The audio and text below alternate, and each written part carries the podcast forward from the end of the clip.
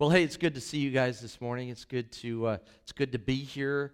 Um, it's uh, you know the last time I did this was probably middle of last year, and we we were doing the sermons just online at that point.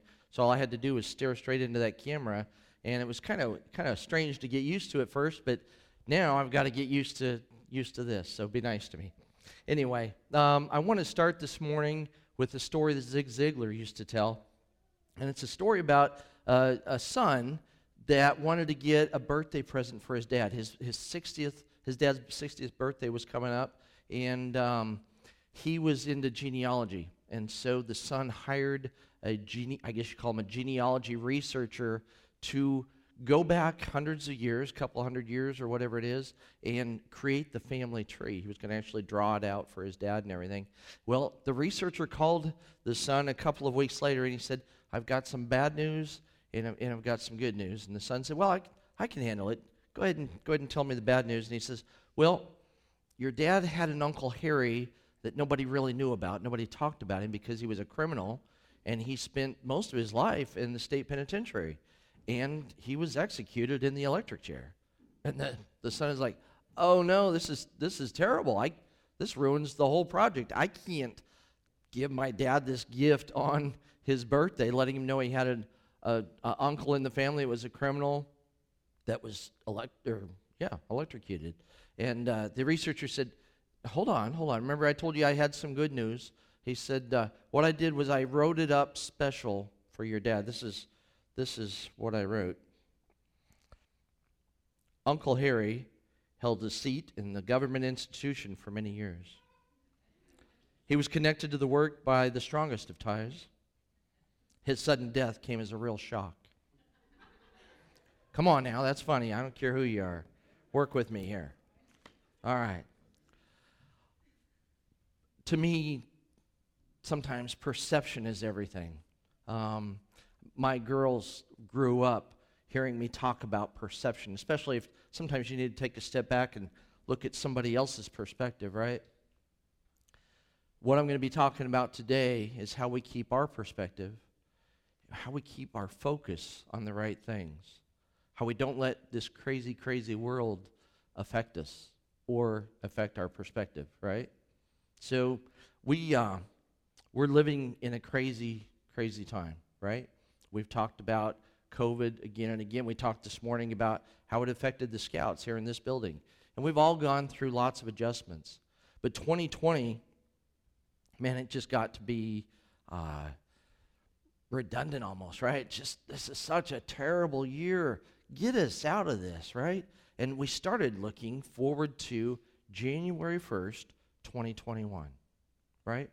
And it's like, do we really think that just reaching that day is going to make that much of a difference? No, it didn't, and it wouldn't. But maybe we kind of needed to just tell ourselves that, right? We needed to say, man, I just need to, we just need to wait until January 1st. It'll be a new year, things will be better. Maybe we just, we just needed to, we just needed to hear that a little bit. And now, here we are in 2021 we made it, right? And it didn't change that much, did it? We got new crazy now. Okay? And with COVID, we all made certain adjustments to our lives. We, you know, learned all about social distancing and we heard the phrase the new normal. I hate that phrase, but that's that's where we were for a long time. Now here we are, and we're talking about vaccinations. You know, um, who gets it, and what's in it. You know, um, how do we sign up for it? Is it is it dirty dishwater in there? You know, some some folks might be thinking. I'm just being silly. But um, anyway, we're in the new year. With all of this craziness, I don't I don't adjust to it very well. I don't like change. I like to be comfortable and feel safe. You know, I like I like being at home. You know what I mean. You know what I'm talking about. We don't we like to be in our comfort zones, don't we? And, and this has thrown us out of that. In fact, growing up, I really, I really felt growing up like the United States of America was a great nation. Um, we grew up believing that we depended on God as a nation, didn't we? In fact, in school, they taught us that on our currency, um, I should maybe have a dollar bill here, um, on our currency at the top it says, In God we trust. And you know, back then, everyone I knew had believed that, at least to a certain extent. In God we trust. I grew up in a time when you could watch the news and believe the story that they were telling. I grew up in a time when you could read a newspaper article and believe that what you were reading was the truth. It was because of something called journalistic integrity. Not sure that's there anymore, is it? Um, it's tough times. Let's pray. Dear Heavenly Father, Lord, I just want to thank you for the opportunity to be here today, to give this message, Lord, and um, I just pray that you'll use it and bless it through me. Lord, we love you, and it's in Jesus' name that we pray. Amen. So, Adam mentioned that we're starting a brand new series today called Out of the Darkness. Uh, today's, oh, I want to call it episode. It's not an episode, but today the title is Where is God in the Darkness? So, we're going to we're going to talk about that this morning. Where is God in these crazy times? We're going to be looking at, through the whole series, it's going to be through the book of Exodus. And Exodus is about the story when the Israelites were slaves to the Egyptians. And God works many crazy, wonderful things to put an end to that and to rescue his people from the slavery and bondage that they're in. This morning we're going to be in Exodus 1. So if you'll turn there with me. Uh, while you're turning, let me just take a minute to, to mention that here in this church, we believe strongly that everyone should have access to the Word of God. And so, because of that, we make these Bibles available to you for free. So, if you don't have your own Bible, just pick one up in the lobby on your way out. If you're online and you need a Bible, just make a comment in the chat section there or email anyone on our church staff and we will get you a copy of the, of the Word of God. Okay, Exodus 1, starting in verse 1. These are the names of the son of Israel who went to Egypt with Jacob, each with his family Reuben, Simeon, Levi, and Judah, Issachar, Zebulun, and Benjamin, Dan and Naphtali, Gad and Asher. The descendants of Jacob numbered 70 in all. Joseph was already in Egypt. Now, Joseph and all of his brothers and all of that generation died. But the Israelites were exceedingly fruitful. They multiplied greatly, increased in numbers, and became so numerous that the land was filled with them. Then a new king, to whom Joseph meant nothing, came to power in Egypt. Egypt was once a haven for God's people, the Israelites, right? I mean, when his brothers came to live there with their dad, came to Egypt to live, Joseph was number two in the whole, the whole country. Uh, the only one more powerful than Joseph was Pharaoh, and Pharaoh had given him that power. Joseph was famous. Everybody knew who Joseph was, right? He had saved the whole country from a famine and, and countless other thousands of people because of the way they stored up grain ahead of time for that famine. God blessed everything Joseph had done, and it brought him to that point. Everybody, hands down, knew who Joseph was. Now you fast forward a couple of hundred years, and here comes a Pharaoh into power that had no idea who Joseph was, and he didn't care. All he knew was that these people were filling up his country, they were multiplying like rabbits. Let's go to verse 9 and read. Look, he said to his people, the Israelites have become far too numerous for us. Come, we must deal shrewdly with them, or they will become even more numerous, and if war breaks out, will join our enemies, fight against us, and leave the country. So they put slave masters over them to oppress them with forced labor. And they built Pithom and Ramesses as store cities for Pharaoh. But the more they were oppressed, the more they multiplied and spread. So the Egyptians came to dread the Israelites. So Pharaoh was worried about them becoming so numerous that they would be a threat to his kingdom. Pharaoh enslaved the Hebrews, and he tried to break their spirit by being so hard on them. When I think about Egypt, I always, I always picture those huge pyramids that are there. I've, I've never seen those, but I've seen pyramids down in Mexico, and they're huge. They're, they're really big. It's hard to imagine how those got built. And I think the, the ones in Egypt are probably twice as big as the ones in Mexico. So it's just kind of little picture there of, of what that must have been like to, to build those pyramids. That's not what he's talking about here. They had them building cities and things like that, but still, they were trying to be really, really hard on them. Let's read some more, starting with 13. The Egyptians came to dread the Israelites and worked them ruthlessly. They made their excuse me, their lives bitter with harsh labor and brick and mortar and with all kinds of work in the fields. In all their harsh labor, the Egyptians worked them ruthlessly. Seasons change, don't they? What was once a good place for God's people, the Israelites, had become a place of bondage.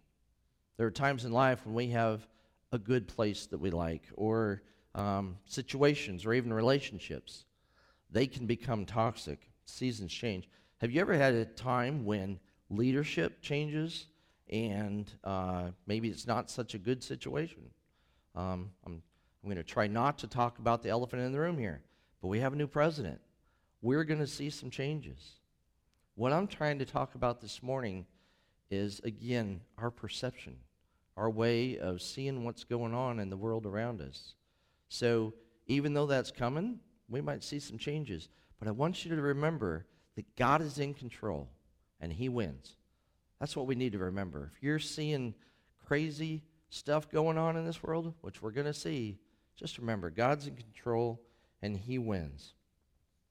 Another type of thing that could be going on as far as leadership is, is maybe you've had a job for years and years and you're comfortable there, and all of a sudden there's new management. Now all of a sudden your department, maybe it used to be the favorite department, but now they don't like you. Maybe they don't think you're necessary. Maybe they just don't like you.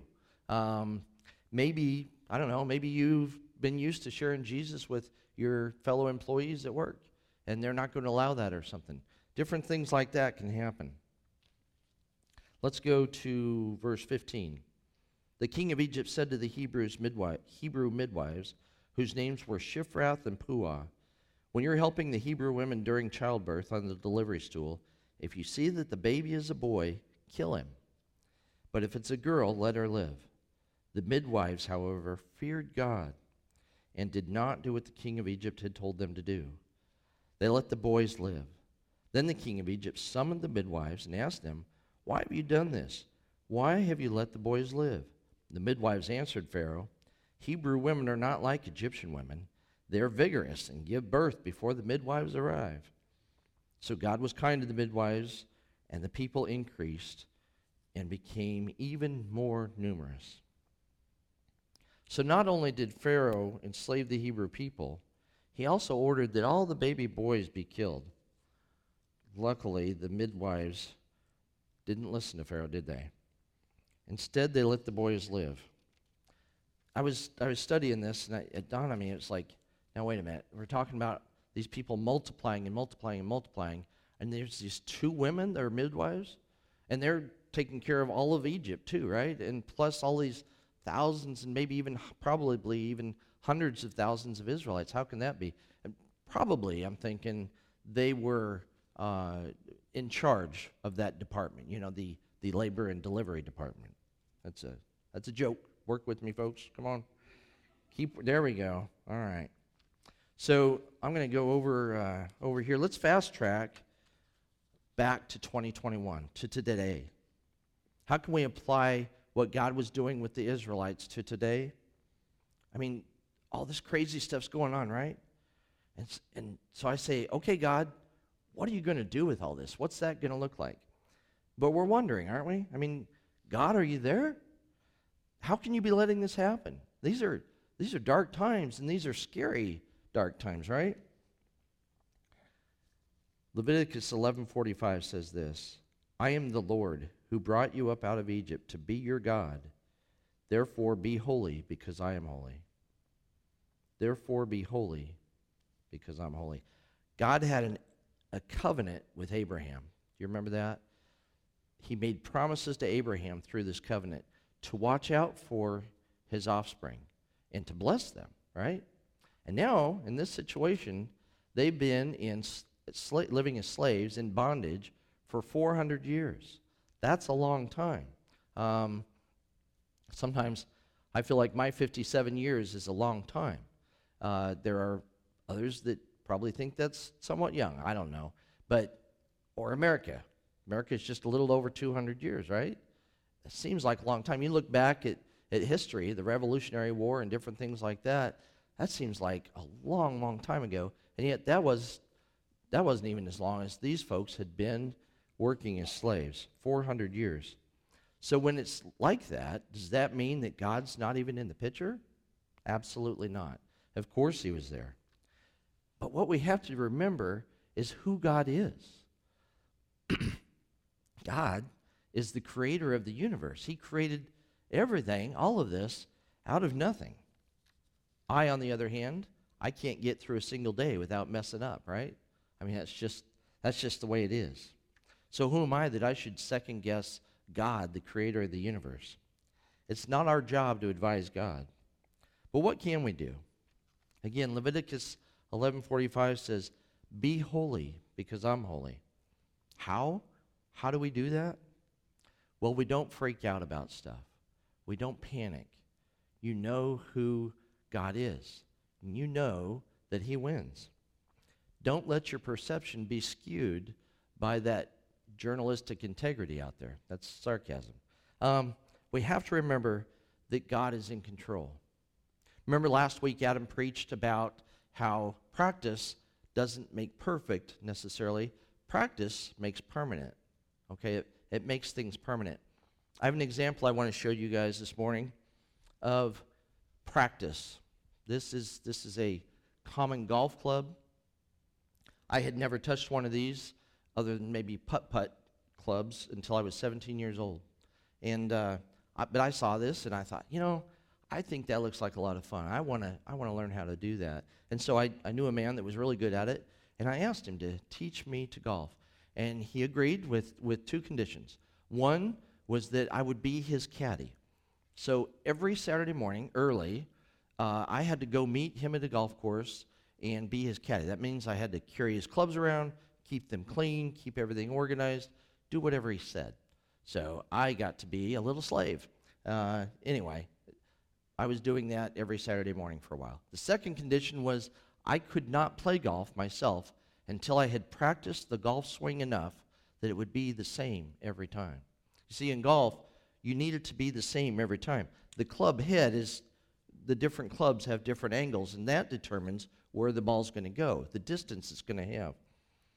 But you need your swing to be the same every time. And so that means your grip on the club has to be the same every time. Your stance has to be the same. You need to, as you address the ball, it has to be the same. And then your swing your swing needs to be the same every time. This had been going on for a while. I was getting tired of being his caddy. I was tired of going to the driving range and only practicing. I wanted to get in the game. I wanted to play the game of golf.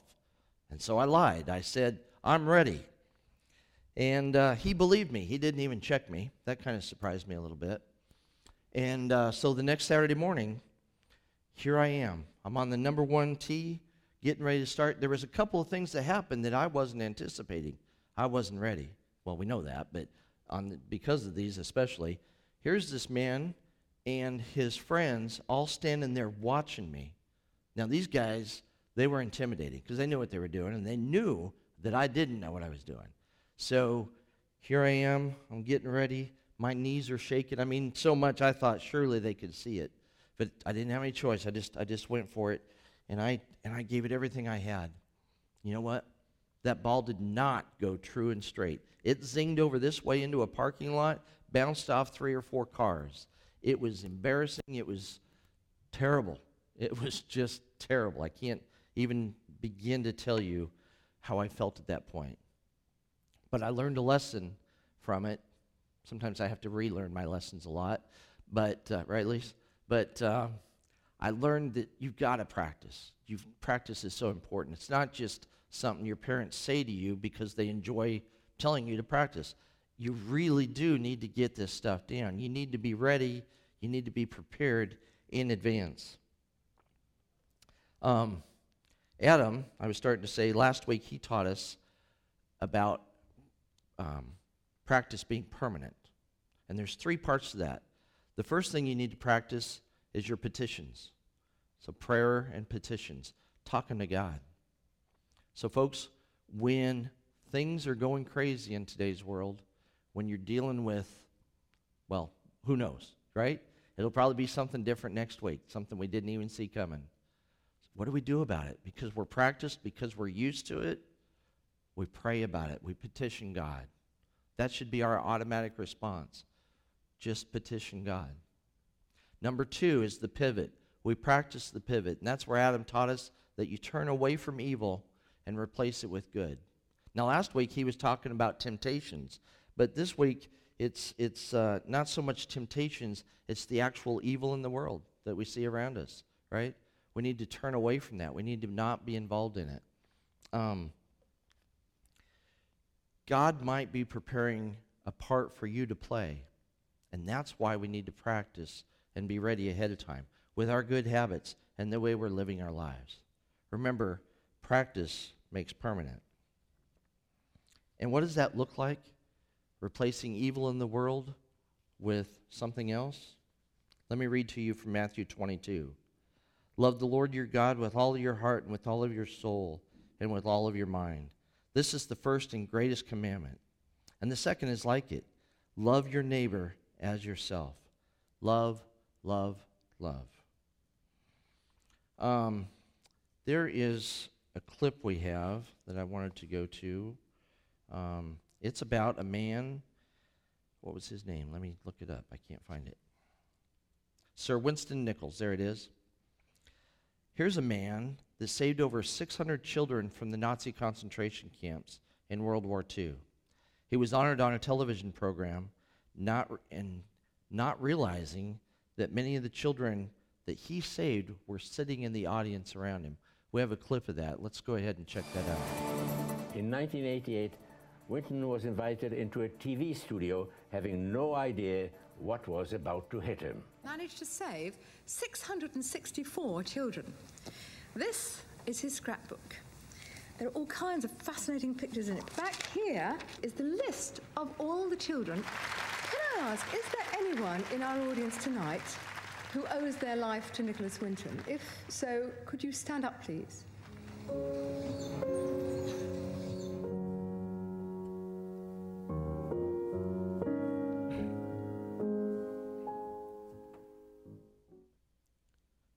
Isn't that something? Just like the midwives, Winston Nichols was able to choose good over evil. And therefore, he was involved in God's plan to save those children. Um, that's, that's really something. It's, it's amazing that God uses us in those ways. That was part of his normal everyday life. The, the interesting thing about that story is that uh, when, I, when I did some reading on it, was that he didn't really remember that time. It wasn't that big of a deal for him because as a businessman, that's what he was doing anyway, was shipping things to Britain from that area. And he saw that this needed to be done, and they did it. He had a team of people helping him do it, and they did it. It wasn't until his wife, uh, I think it was like in 1988, um, was rooting around up in their attic, and she came across the notebooks and the and the his his journal from that time, and they kind of rediscovered it. It wasn't even that big of a deal for this man to do that because that's what he did. He was in the habit of replacing evil with good. So w- here we come to today, and we're talking about Jesus reminding us about loving the Lord our God. And what does that what does that mean for us? What does that look like? Are you having trouble changing? what's your motivation to change? Um, listen, let me give you another personal example. When Lisa came into my world, it, it rocked my whole world. I, it turned me upside down. Um, I'm really glad that you all didn't know the old Mick O'Hanahan. I was, I was a mess. Um, I only lived for myself. The Mick O'Hanahan philosophy back in those days was just to have fun And if you could have fun with those around you, that was okay too. But I really didn't pay attention. I, I squandered all my resources and my money on partying. Um, I, I didn't care what other people thought of me, and I didn't care about the consequences of the things I was doing and the way I was living my life. And then, and then I really think God dropped Lisa into my life kind of like a wall. I needed to be stopped. I needed, I ran right into that wall and it stopped me cold. So all of a sudden, I'm motivated, right? Uh, I start my my speech changed, and um, because I knew she wouldn't let me get away with cussing, I was motivated, you know. And then instead of partying all weekend or running up into the mountains for a fishing trip, I found myself in Denver every weekend trying to be helpful to her mom and dad. I was motivated. Instead of eating frozen pizzas at home by myself, all of a sudden I was trying to, you know, uh, be romantic and create candlelit dinners. Now, I have to admit here that for the first few years, candlelit dinners meant Wendy's. But, but I was trying. I was motivated, right? Okay. You get the picture. You get the picture. Listen, we need to have that same kind of motivation for loving God so that we can show God that we love Him. And why do we do that? Well, because He loved us. He sent His only Son to die as a sacrifice for our sins, didn't He? And I don't know about you, but that certainly gives me motivation to live my life for Him and to show Him how I love Him. Sometimes God urges me to do things have a conversation with this fellow over here, or do something. I don't know. I can't think of anything right now, but there have been times, like move to Mexico, maybe. I don't know.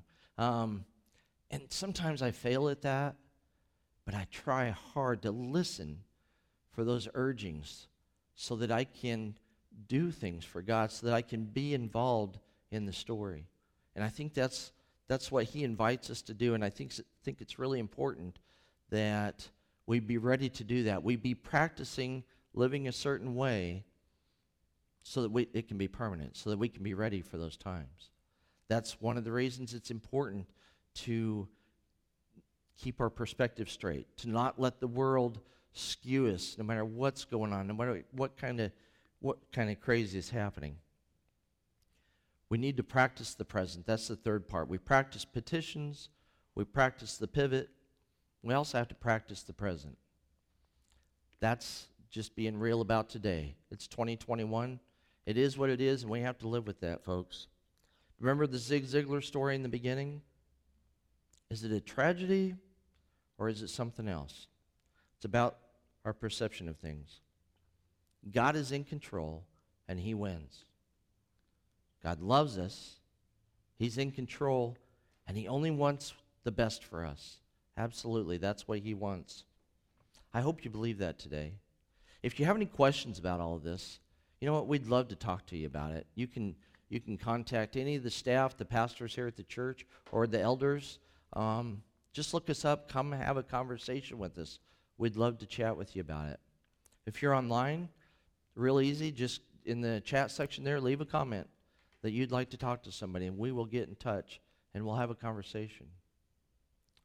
If you haven't been following Jesus and you feel like you're ready to do that, you're ready to take that step, step and make him your Savior, become a part of the family of God, well, we certainly want to have that conversation with you as well. So, on the way out today, if you need to talk to somebody, go to the next steps table out in the lobby. There'll be a couple of guys there that can talk to you. If you're online, same thing. Please put a comment in the in the chat section there and we'll get with you and talk to you. Don't put it off. Thanks.